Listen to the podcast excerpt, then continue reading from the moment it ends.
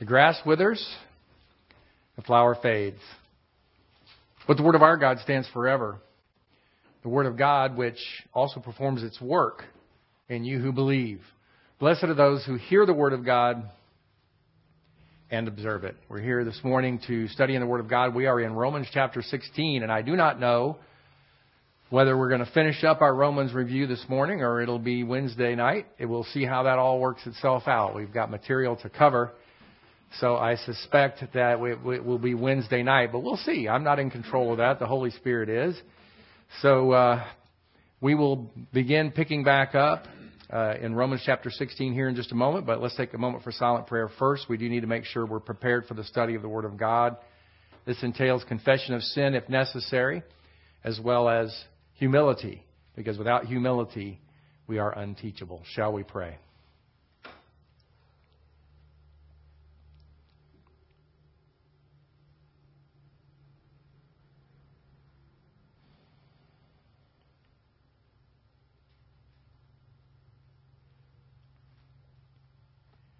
Most gracious and merciful and loving Heavenly Father, we thank you for all of your blessings, all the provisions that made it possible for us to gather here this morning.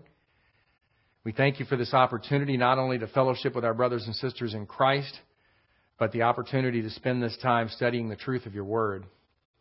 We pray that through the ministry of your word, as we dwell upon what we learn, we would become more Christ like every single day and grow in the grace and knowledge of our Lord and Savior Jesus Christ. We pray all of these things in His most precious and beautiful name. Amen. All right, if I remembered the slide correctly, and that's always a big if. And I did. All right, so this is a new section. We're in the concluding remarks, which began in chapter 15 and have continued on here into chapter 16. And we're looking at a little section with a couple of verses on encouragement, verses 19 and 20 in chapter 16. For the report of your obedience has reached to all. Therefore, I'm rejoicing over you. But I deeply desire for you to be wise in what is good and innocent in what is evil. The God of peace will soon crush Satan under your feet. The grace of our Lord Jesus be with you. Let's look at some principles with regard to that. It is an incredible blessing when a congregation has a good reputation. It's talked about in various uh, verses of the Scripture. In Romans 1 8, uh, Paul says, To begin with, I give thanks to my God through Jesus Christ for you all because your faith is being proclaimed throughout the whole world. So there's uh, Paul giving a little encouragement, if you will, to the Roman church, saying their their reputation for their faith is being proclaimed throughout the whole world. It's something that people are thankful for when a local church has that kind of a reputation. 1 Thessalonians 1 8 through 10. For the word of the Lord has sounded forth from you, not only in Macedonia and Achaia, but also in every place your faith toward God has gone forth, so that we have no need to say anything. For they themselves report about us what kind of a reception we had with you, and how you turned to God from idols to serve a living and true God, and to wait for his Son from heaven, whom he raised from the dead, that is Jesus, who rescues us from the wrath to come. Uh, and that, that's a passage I believe is talking about being rescued from the tribulation because we're waiting for his son from heaven. That's the rapture event. And then uh, he's going to rescue us from that wrath. We don't have to be part of the tribulation. The church will be spared. It is important for us to be wise when it comes to good and innocent when it comes to evil. Uh, and so, do we now? Me, when I say that, wise when it comes to good and innocent when it comes to evil, does that mean that we should hide in the corner and be completely ignorant about evil? Of course not. We're supposed to know about what's going on. I, I, I dare you to be unaware of what's going on in the world around us today. It's all being shoved in our faces. Uh, and so, uh, it's hard to, it's hard to not know what kind of things are going on, but we're supposed to be innocent in regard to evil. Uh, Matthew, hold on a second. Matthew 10:16. Behold, I send you out as sheep in the midst of wolves. So be shrewd as serpents and innocent as doves. Now, the idea of being shrewd as serpents is that you would be aware of what is going on in the world system. You have to be aware of what's going on in the world system, but at the same time, innocent of all of that, right? You're not participating with them. You're aware with what, of, of what's going on, but you're not participating in what they're doing. Does that make sense? Yeah. I was going to say innocent of participation. Yeah, you're not participating in what they're doing. Uh, 1 Corinthians 14:20, we're going to compare that with Jeremiah 4:22. 1 Corinthians 14:20 says, "Brethren, do not be children in your thinking, yet in evil be infants, but in your thinking be mature." Be infants in regard to evil. In other words, you you want to be somebody who doesn't have a whole lot of experience with engaging in evil activities, right? You don't want to grow in in your uh, ability to participate in evil. You want to grow in your thinking but in regards to evil, be infants. In your thinking, be mature. In Jeremiah 4:22, it says, uh, "For my people are foolish. They know me not. They are stupid children and have no understanding. They are shrewd to do evil, but to good, excuse me, but to do good, they do not know." Now that's not that is not a verse that you want to ever have applying to you, right? That's clearly he's talking about his people, Israel. But think about that again. If that's something that was said, for example, of the church today, if God were to, to say this sort of thing about the church in general today, my people are foolish, they know me not, they're stupid children, have no understanding, they're shrewd to do evil, but to do good, they do not know. That would be just a really huge rebuke. Uh, and so, but I think if you look at the church in general, it's probably pretty close to true, where you have a lot of people in the church that are participating in evil. They're shrewd with regard to things, doing things that are evil, but to do good. And by the way, that's to do good in this sense is not just something that's uh, perceived as good, but something that's actually divine good, something that God has said to be good. That's the other problem we have going on today is people invent their own idea of what's good and what's not, right? In order to do this, we must be mature enough to distinguish between the two. You had to know I was going to this verse, Hebrews 5:14. Solid food is for the mature who because of practice have their senses trained to discern good and evil. So, and I believe it's interesting. Who's do, uh, who is it that's doing the training here? That's the Holy Spirit, right?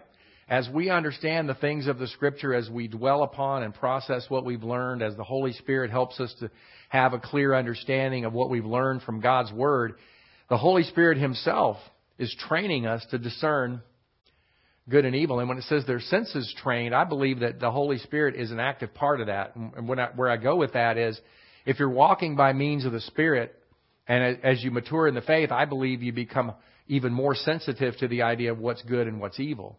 You begin to be, be more able to distinguish between the two. You're picking up on things that are evil that you might not have even noticed as an infant in Christ, but now you're starting to notice these things that are that are evil.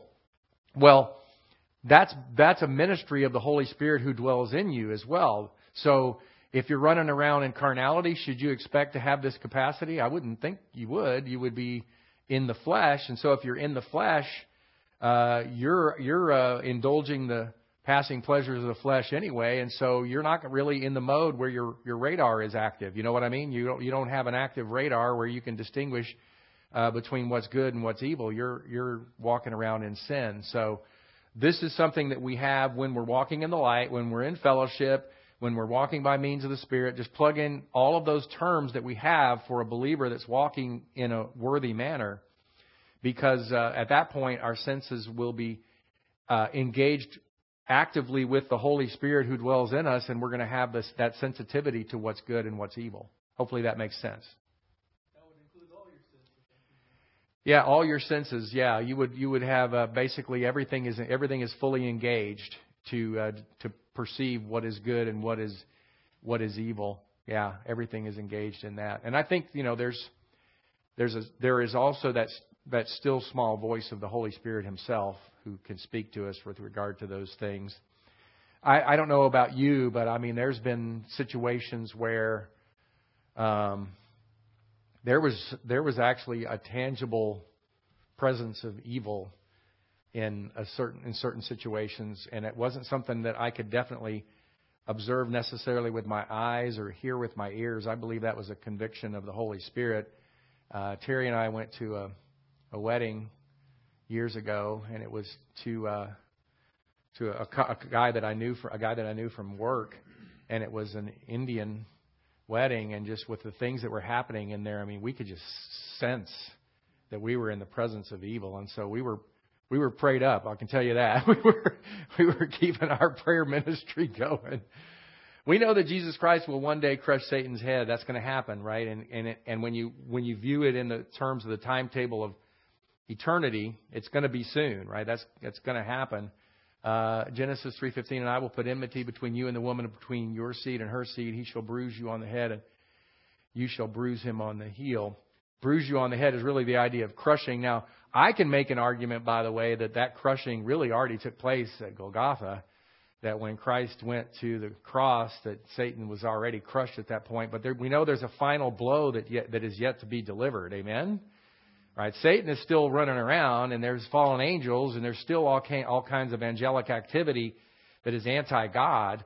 All you have to do is uh, open up your uh, browser and read the news headlines, and you can see that going on. And, and that's going to continue, by the way, all the way until we get to the very end of the millennium. Although Satan and I believe the fallen angels with them are going to be uh, locked up in the abyss during the millennial kingdom, but they will they will be released. They will be released at the end of the millennial kingdom, and at that point in time, they, the final blow will be delivered, and they will be thrown into the lake of fire. And so at that point, that's the final. That you want to look at it this way. That is the that is the ultimate fulfillment of what has already been accomplished at the cross. He will be thrown in the lake of fire.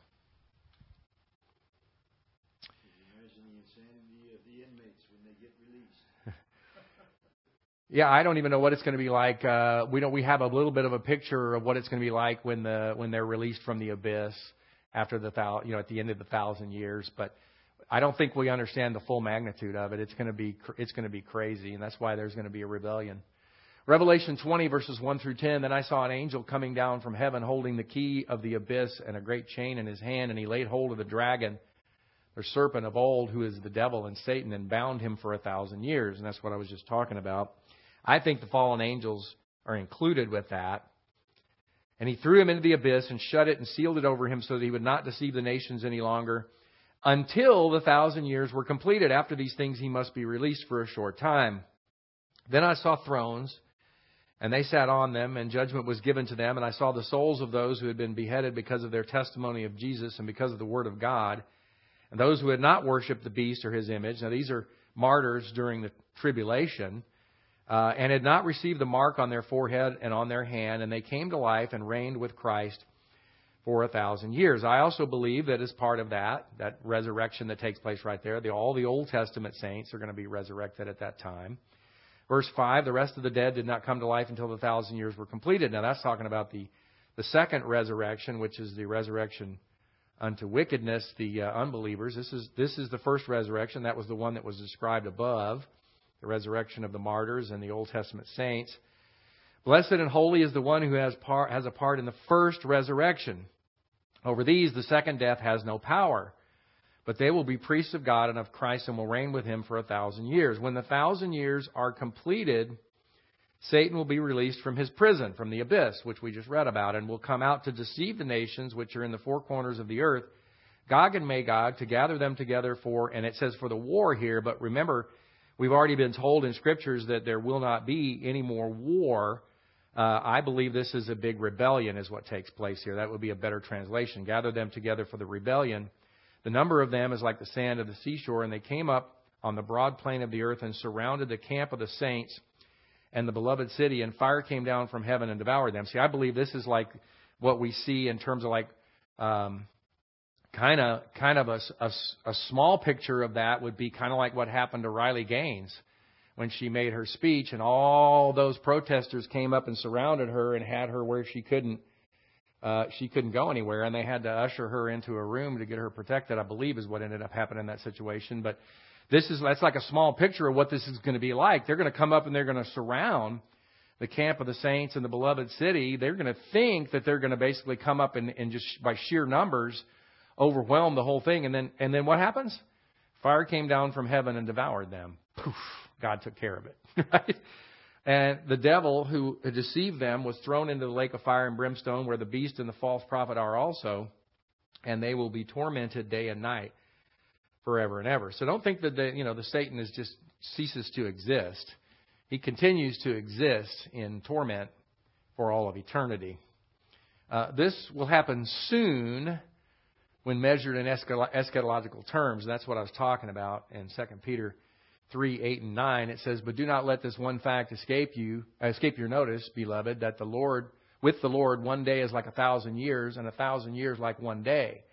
The Lord of the promise is not delaying, as some people evaluate delay, but instead is patient toward you, not desiring for any to perish, but for all to arrive at repentance. If we look at the rapture event, you know, why is the church still going on almost 2,000 years later? Why hasn't the rapture already happened? Why, you know, why is God delaying? And then, of course, some people are going to say, well, that's because it's not really ever going to happen. They're going to throw in those doubts and try to get you to doubt.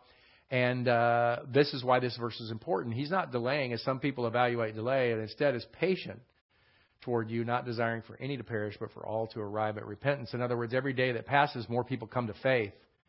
There's more people that are part of the church, more people that will not be part of the tribulation. Imagine the blessing that that is as someone comes to faith right now and they will be rescued from that wrath to come. They will go up with us in the rapture event and not have to be on earth for the tribulation. In the meantime, it is the grace of God which sustains us. And of course, 1 Corinthians 15:10, you had to know that was coming. By the grace of God I am what I am. His grace toward me did not prove vain, but I labored even more than all of them, yet not I, but the grace of God with me. This is this should be our mantra.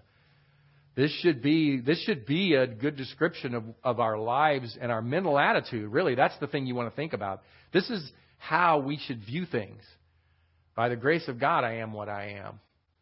Instead of thinking about who you are and what you know why you're so wonderful, you should be thinking I'm I'm not wonderful at all. By, by the grace of God, I am what I am.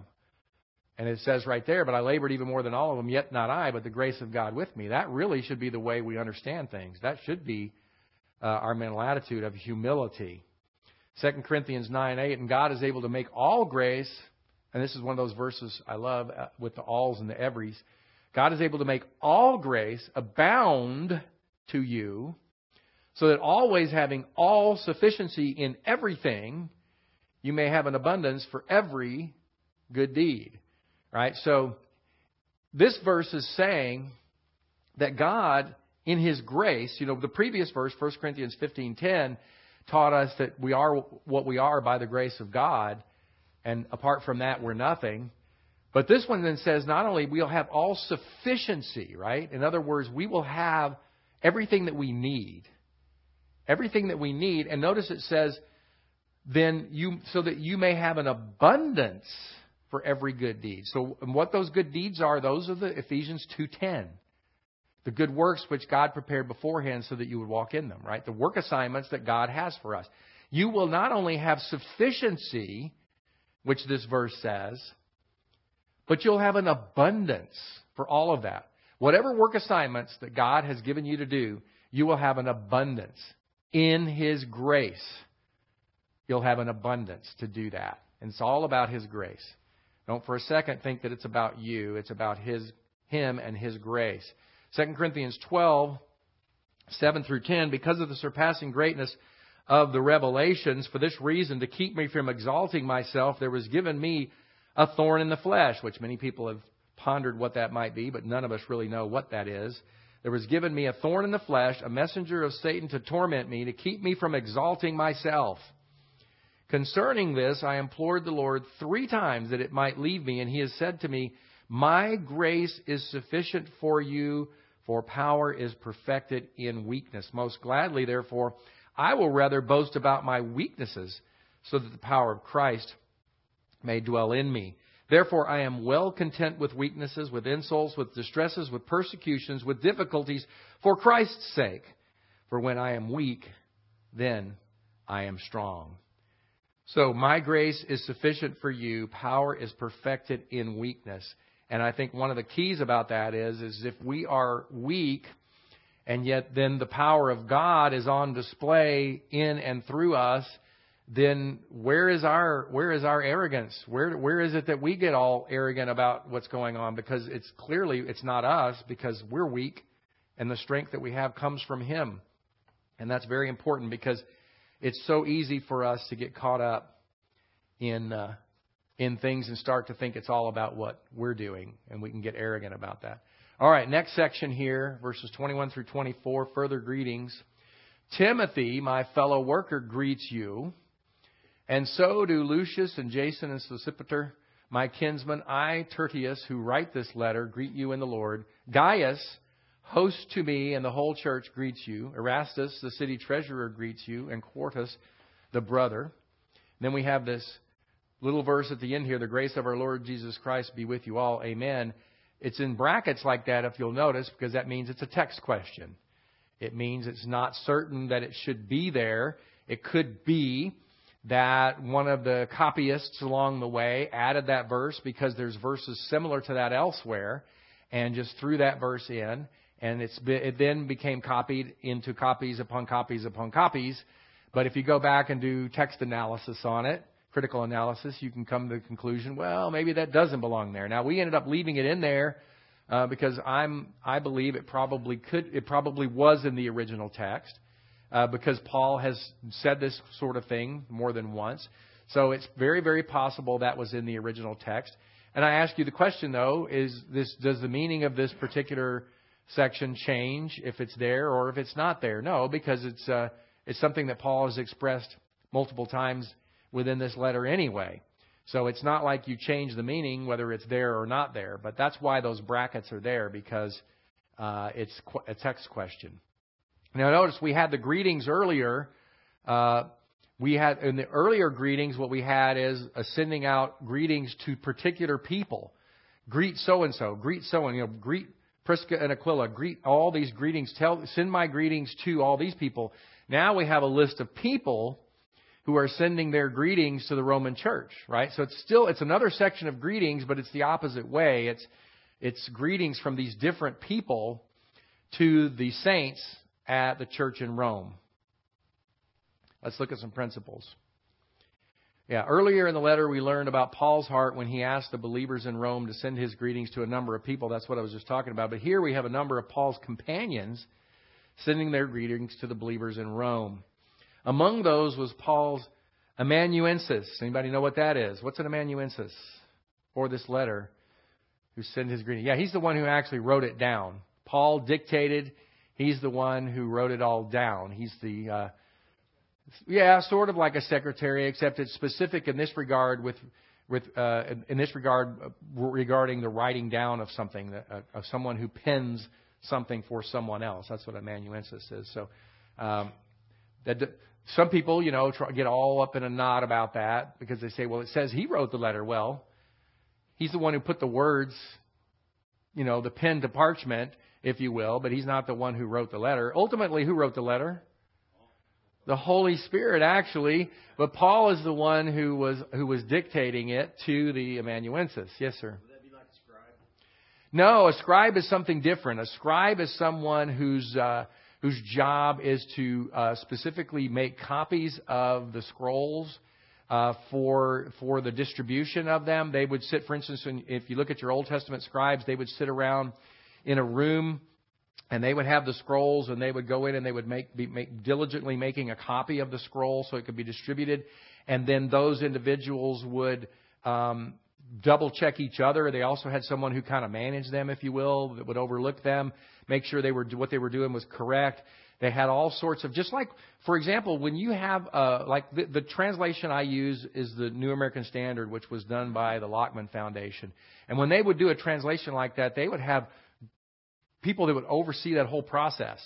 And so if a word, if a word is translated a particular way, a Greek word, they would try to translate it that way throughout, unless there was a good reason not to. And if a translator came along and wanted to do something different with a word in one particular passage, they would, they would, they would get together and talk about it and say, okay, well, here's why.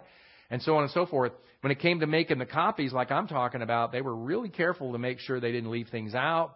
Uh, they were careful in terms of, uh, uh, how, how they did later on, by the way, not or not in the early text, but later on, uh, how they did the vowel pointings and that sort of thing. Because remember, vowel pointings were not around originally; it was just consonants. That's the only thing you had in Hebrew. But these these were these were individuals that were that were in to make copies of the copies of the transcripts for distribution. Yes.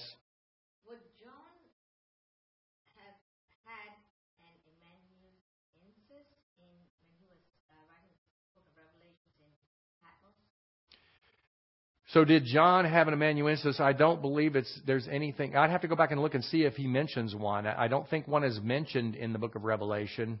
Um, he could have, and just it wasn't mentioned.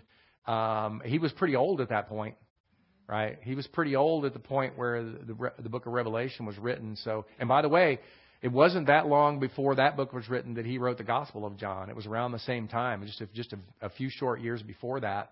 Uh, you know, the three uh, Gospels, Matthew, Mark, and Luke, were all written around the same time period, uh, roughly, but then the, the Gospel of John was written much later, around 90 or so AD. Uh, so, uh, but did he have uh, did he have an amanuensis for for the writing of the Gospel of John, perhaps, and Revelation? I don't know. That's a good question. I'd have to look into that. But maybe, you know, but that it doesn't it doesn't doesn't change the validity of what was written. It's just uh, just a good, it's a good question. Paul regularly used an amanuensis to record his letters, but they were typically not identified, and so that's why that's why reason I mentioned that with regard to John is that Paul didn't always identify the one who wrote for him, uh, but it was it was known uh, that he did not he often did not write them do the actual writing of the letter, and in fact, in some cases, at the end of the letter, he would write something in his own hand uh, so that they would know that it was that this was from him. And uh, but he he would only write one or two little sentences. Somebody else had written the rest of it. Yeah. Here, Tertius is not only identified, but he notably sent sent his greetings to the Roman Church. So it's important is, is as I, and I, I I think about this and I I wonder did he know them? Did he did he have a relationship with them or was it more uh, something where um, he was moved by them. He, I think he was well known by them, or otherwise it wouldn't have meant anything, right? If he, if Tertius sends his greetings to the church in Rome and they don't know who he is, they're going to go, uh, who? you know, who is that? So I think it indicates that he was well known by the believers in Rome, but did he know them in terms of what, had he been to Rome? Had he been to that church? Did he know individuals there? I don't know that for sure. I think he was, I think at a minimum, he was moved by the letter itself. You can only imagine. Imagine being this individual that's writing this down. You know, I mean, think about, think about the blessing it would have been to have been taking that dictation and writing these things down, not only learning all these amazing doctrines of the faith, but, uh, you know, Paul has a lot to say about the believers in Rome as part of this as well. And so, what an incredible blessing that would have been. But clearly, I think, you know, he was known by them, or else it wouldn't have made sense to make the comment. Uh, verse 24 gives us an example of text that is added by the copyist during the copying process. I think it's possible that that's the case. We left it in there because I, like I said, it's, it's very possible that that was part of the original text, but it might have been added by copyists. Because of the way it works is like, for instance, if you have, if you look at it, if you have something, this, I can give you an example of how this goes. Let's say you have something that was in the book of Galatians, which, by the way, some some people call Galatians like Romans light, because it's got a lot of doctrines in it that are pretty similar to what is in the book of Romans. So let's say you are somebody who has read the book of Galatians, or you were somebody who worked on making copies of the book of Galatians, right? You've worked on that. And then now you're copying Romans. You're making a copy of, of one of the, the scrolls of Romans. And you get to a passage that's very similar to what was in Galatians. And then there's some phrase like this that was in Galatians. And you just, without even thinking about it, you just write it, you write it, you add it down because it was in, the, it was in Galatians. And so to you, you're thinking, yeah, that probably goes here. And so you add it in. So that happened, by the way, uh, a lot. And that's why I say this, this is, this is an example of text that could have been, I, a better way to phrase that, it could have been added by the copyist during the copying process. Maybe, maybe it was, maybe it's not. Best, best text criticism says it was added, but I'm not sure. It might have been part of the original. Yes? He says such wonderful, amazing things in Romans. I wonder how many times Tertius had to say, say that again? Oh, I wonder that myself. It's, if some of the things, well, I'll give you, I'll give you a, a modern day parallel so uh, here you are, you're Tertius, and you're writing these things down for, for Paul.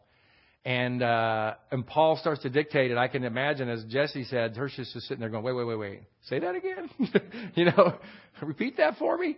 Uh, because you're just blown away by some of the things that he's saying. I'll give you an example. If you if if I were to give you the task, and I don't know how many of you have actually read this, but if I were to give you the task of making a copy of uh, Lewis Sperry Chafer's systematic theology, some of that you would you would go through and you'd look at a sentence and you go, wait, wait, wait, I got to read that again because because that's deep and astounding stuff, you know. Because uh, he, I mean, Lewis Sperry Chafer was able to write some things like that, and so I imagine that's probably true with Tertius that he was just amazed. Yes, sir.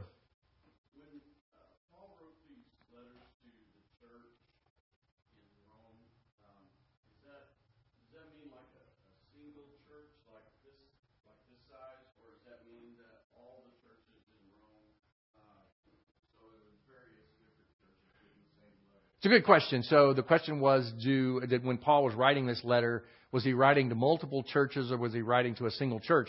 In this particular case, similar to what we have actually with First and Second Corinthians, he was writing to a particular church, fully knowing that that letter was going to be distributed.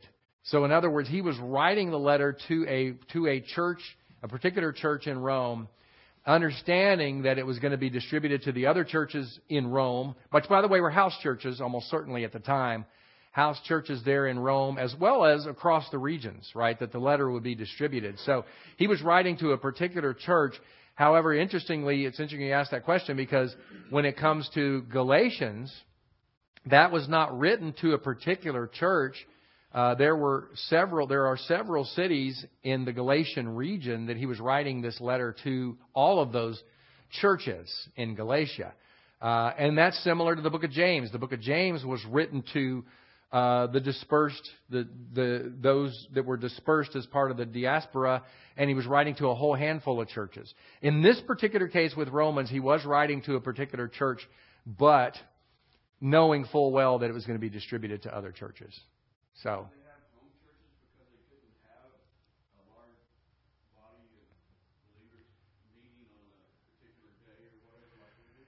Well, so so the home church idea, a lot of that came about just simply because uh, the whole idea of churches was not nearly as formalized then as it is now.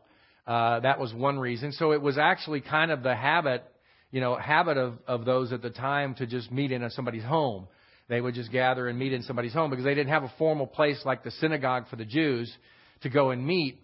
Uh, but at the time of the writing of this letter, we really haven't gotten to the place where the persecution of the Christians is to the level where they were hiding away. You know, that, that came later, uh, where they wouldn't want to meet publicly and so on and so forth. But it, but at the time, it was just, it, I mean, I, I can sort of give you an example. It's, to me, it's sort of like the way this church formed in the first place. We were a home Bible study, and it eventually grew into uh, a church that had its own building and that sort of thing. And that's the way a lot of the churches in the early church started, is just a home gathering. Yeah.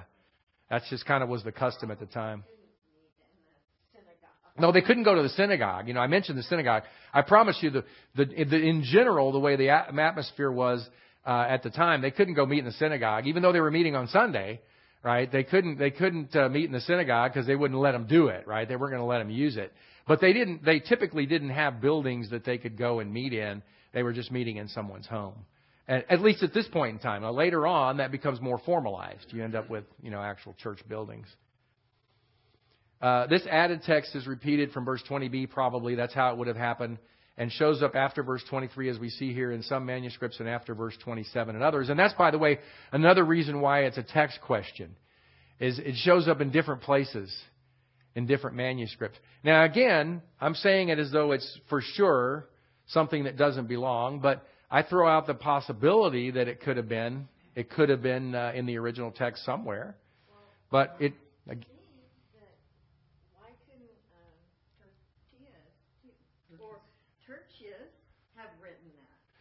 Tertius could have added that. He could have put that in there. Uh, yeah, it could have been. It could have been something that he put in uh, because of his wanting to send greetings to the church at Rome. and so he wrote that in there as something, you know, the, the, as as a message to them. So it's entirely possible. That's why I say I've got it here as though it for sure doesn't belong, and that's what most of text criticism comes to that conclusion. But I, I open the possibility that it could have been there. It could have been in the original. Yeah. And the fact that it shows up in different places, that could just mean that, you know, there were copy copy errors on on those. But I mean, I you know, it's possible. It's possible it could have been in the original. But that's why we do text criticism is to try to figure that out the best we can. Even more interesting is the makeup of the last two chapters of this letter uh, and the close in verses 25 through 27. So, because it's so interesting, the last two chapters, the way chapter 15 flows, and then it looks like it's the end of the book. And then we have chapter 16. But like I told you before, when I mentioned this, I think I might have mentioned this on Wednesday night. I don't know how many times, I mean, I can't even count how many times and you know, I've written an email to someone, especially if it's you know something longer than just hey I'll see you there or something like that, right? If I'm writing a, an email that actually has some content in it, and I'll write it and I'll typically step away and come back and reread it and make sure it says what I want it to say. And I can't tell you how many times when I did that I went, oh, you know what? I'm, I'm going to add this because I don't like the way that was done, and so I add on some more information. And so I think it's entirely possible that the first 15 chapters of this were written, and then Paul went back over it and looked at it and realized there was more that needed to be said, uh, again, under the inspiration of the Holy Spirit. And so chapter 16 was added. Uh, but that's, you know, it, as opposed to getting to text criticism with regard to this particular little verse uh, that's there, uh, this is actually more of an interesting discussion talking about the last two chapters, 15 and 16. All right, then we get into a doxology. There's no way we're going to finish that, but we'll go ahead and get in. So we'll start on it. Now to him who is able to establish you in accordance with my gospel and the preaching of Jesus Christ, in accordance with the revelation of the mystery which has been kept secret for long ages past, but now is manifested, and by the scriptures of the prophets, in accordance with the commandment of the eternal God, has been revealed to all the nations, leading to obedience of faith to the only wise God through Jesus Christ be the glory forever. Amen. So this is the actual conclusion here, the doxology. And again, we read that one to him who is able to establish you in accordance with my gospel and the preaching of Jesus Christ, in accordance with the revelation of the mystery, and this is an important statement he makes here, with the revelation of the mystery which has been kept secret for long ages past. That's what a mysterion is. It's something that hasn't been revealed. The mystery of the church but now is manifested. So, in other words, this was not revealed previously, but has been revealed now. And by the scriptures of the prophets. Oops, I'm sorry. In accordance with the commandment of the eternal God, has been revealed to all the nations, leading to obedience of faith to the only wise God through Jesus Christ, be the glory forever. Amen. Now, interestingly, I'm, I'm, I'm going to go to the principles here in a second. Um, you can talk to individuals for example, individuals who are trying to make a defense of Judaism would be a good example. Make a defense of Judaism, who will try to make the claim that, whoa, so what you're saying is in the New Testament a whole new a whole new religion was established. No, that's not the case. This is where it's important to have a dispensational understanding of the Scriptures, to look at what's going on in the Scriptures and understand dispensations, stewardships. It's not that a whole new religion suddenly was revealed, that something new, completely different was established.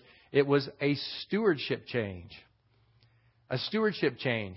One of the things that I tried to point out, I was having a debate with someone about this. One of the things I tried to point out is nowhere in the New Testament are you going to have somebody who's going to refute anything that was written in the Old Testament. In fact, how many times do we have Old Testament quotes? over and over and over again. The Old Testament is quoted. Hold on a second. The Old Testament is quoted in regard to describing and explaining things that are New Testament concepts. Not only that, you have, for example, Paul in this letter spends a great amount of time talking about Israel, talking about their stewardship, talking about how they have not been discarded by God, that there's a future yet for Israel, and so on and so forth. But yet, in the same letter, distinguishes that we, we, in the church today, the mystery that is the church, we are not under law, but under grace. Now, that doesn't mean it's a brand new religion. It's something totally different. What it means is law was in effect for the stewardship of Israel. But in this new stewardship, we're not under law, but under grace. We don't, we don't function under the Mosaic law because the Mosaic law was not given to us. It's not a change in the, in the way, in, in the religion, if you will, or the, the faith. It's not a change in the faith. That's a better way to say it. It's a change in stewardship. Does that make sense to all of you? It's a change in stewardship. And if that's why, if you have a dispensational understanding of scriptures, these things are easy and clear. But if you don't, you get confused and you start thinking that, that we're talking about something totally different. How can you understand why God had Jacob completely annihilate every living thing of the Canaanites and the remnant of the, the Nephilim if you don't understand Genesis 6? Well, that's, so that's yeah, that's a different topic. So, but yeah, so that, but that basically Scripture builds on Scripture. Scripture builds on Scripture, right? And that's what we're talking about. So when, when we get to when we get to the New Testament Scriptures, they build on what's in the Old Testament. They don't. What, what did Jesus say? I didn't come to nullify, but to fulfill. Right? that's what he said, and so that's why it's important. And so if somebody tries to attack uh, the New Testament scriptures, the writings of Paul, and so on and so forth, if they try to attack those things, uh, make sure you you help them understand this is that Paul quotes Old Testament all the time and uses that as a foundation for what he's teaching. Uh, principles here, as Paul wrote, the concluding verses of this letter uh, to the church at Rome. He penned a powerful summation of the message contained therein. In other words, this, these last three verses actually give an incredible kind of a summation of a lot of what was in here. Uh, the greatness of God, the importance of the true gospel message, the re- relevance of the teaching of Christ, the criticality of the mystery doctrines, and the value of the Old Testament scriptures are emphasized. Now think about that. In these three verses, he talks about the greatness of God. He talks about the importance of the true gospel message. He talks about the relevance of the teachings of teaching of Christ the criticality of the mystery doctrines. This is so important. You can't, you can't function properly as a believer today without understanding the mystery doctrines. You're going you're gonna fall short. And that's one of the things we're going to see, by the way, in our Galatians study, is that if, if you fail in that regard, if you fail to have a true understanding of, of the change of stewardships, if you have a failure in terms of understanding the the things that are, are different in terms of how we worship God today as opposed to how the people of Israel did. If you, if you fail to understand that they were called out as a nation, right? God called out the people of Israel as a nation from among the nations to be a nation unto Him on this earth, whereas we have been called out as a body of believers from all nations. See, right there you've got a distinction. You have the stewards today are called out as believers from all nations. We are not to be a nation. Our citizenship is heavenly. See, that's the big that's the big distinction. So it changes things. There is a distinction. But the criticality of the mystery doctrines, you cannot be a, a believer today properly worshiping God if you don't understand the mystery doctrines. The value of the Old Testament scriptures are emphasized. Again, not, not thrown away, but emphasized. The greatness of God. We'll get a start on this and then we'll have to stop. First of all, He is able to establish us. 1 Thessalonians 3 11 through 13. Now may our God and Father Himself and Jesus our Lord direct our way to you, and may the Lord cause you to increase and abound in love for one another and for all people, just as we also do for you, so that He may establish your hearts without blame in holiness before our God and Father at the coming of our Lord Jesus with all his saints. Now, establish your hearts. I mean, when we talk about being established by God, isn't that really what we're talking about?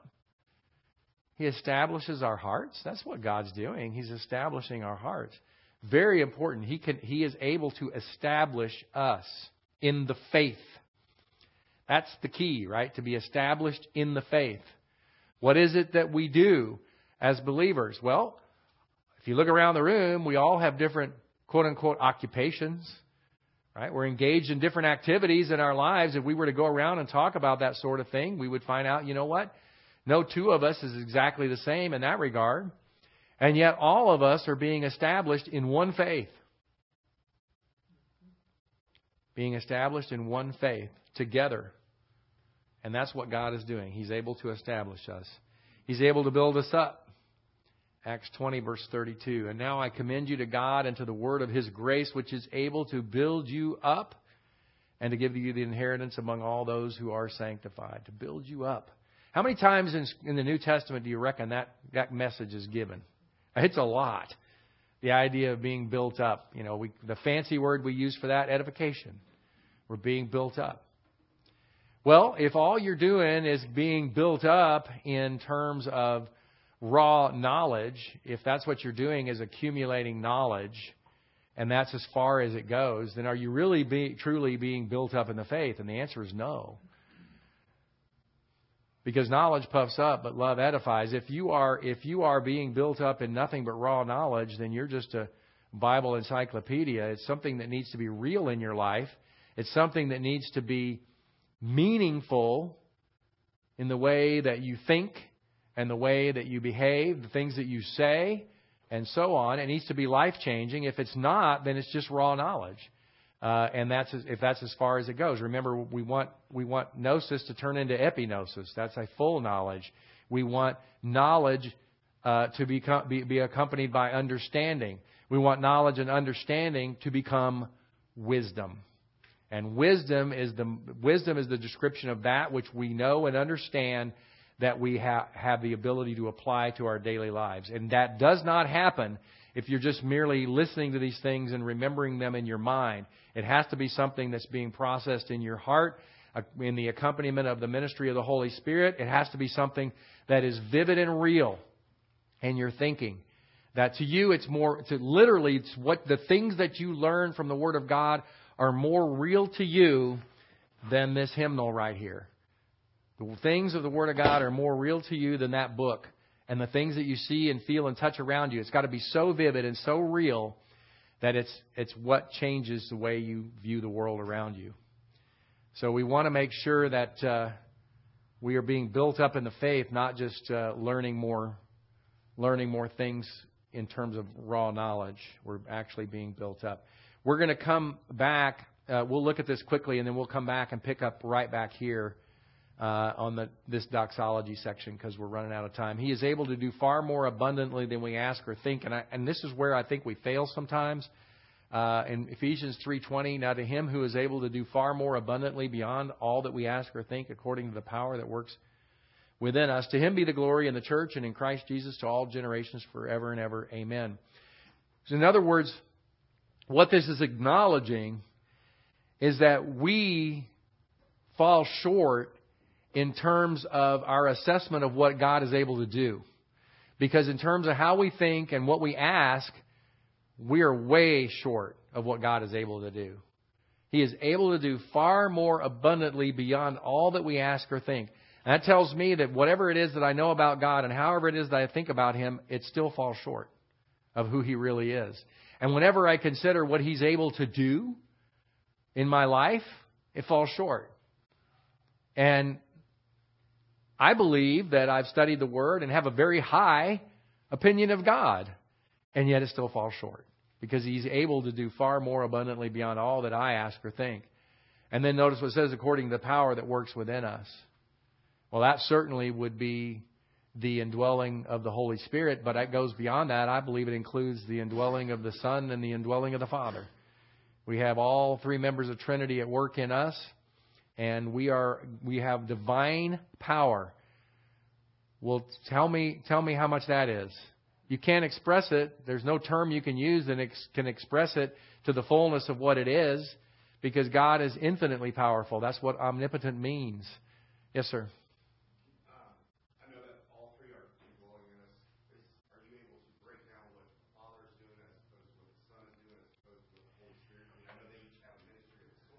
Well, I think the best way to break it down, the way, best way to break it down is to think of it in terms of uh, 1 Corinthians uh, chapter 12, verses 4 through 6, which talks about the the this is now this goes back to basically a, a function that they have in our Christian walk. That the Holy Spirit is the one who gives us the giftedness, and I believe He's at work in us to enable us to use the gifts. Right? So He is the Holy Spirit is is uh, one of His primary functions is to is to facilitate the use of our spiritual giftedness. Uh, Jesus Christ is functioning as the head of the church. Right? He's the head of the church, and he's the one who opens doors for ministries and closes doors, closes doors. Uh, so he's uh, he's functioning as the head of the church. The Father is the one who produces the net results. In other words, as we engage in ministry and things are accomplished, remember Jesus said, "Apart from me, you can do nothing." Well, in 1 Corinthians 12, we actually learn that it is the Father that brings about the effects of our ministry as we are abiding in Christ.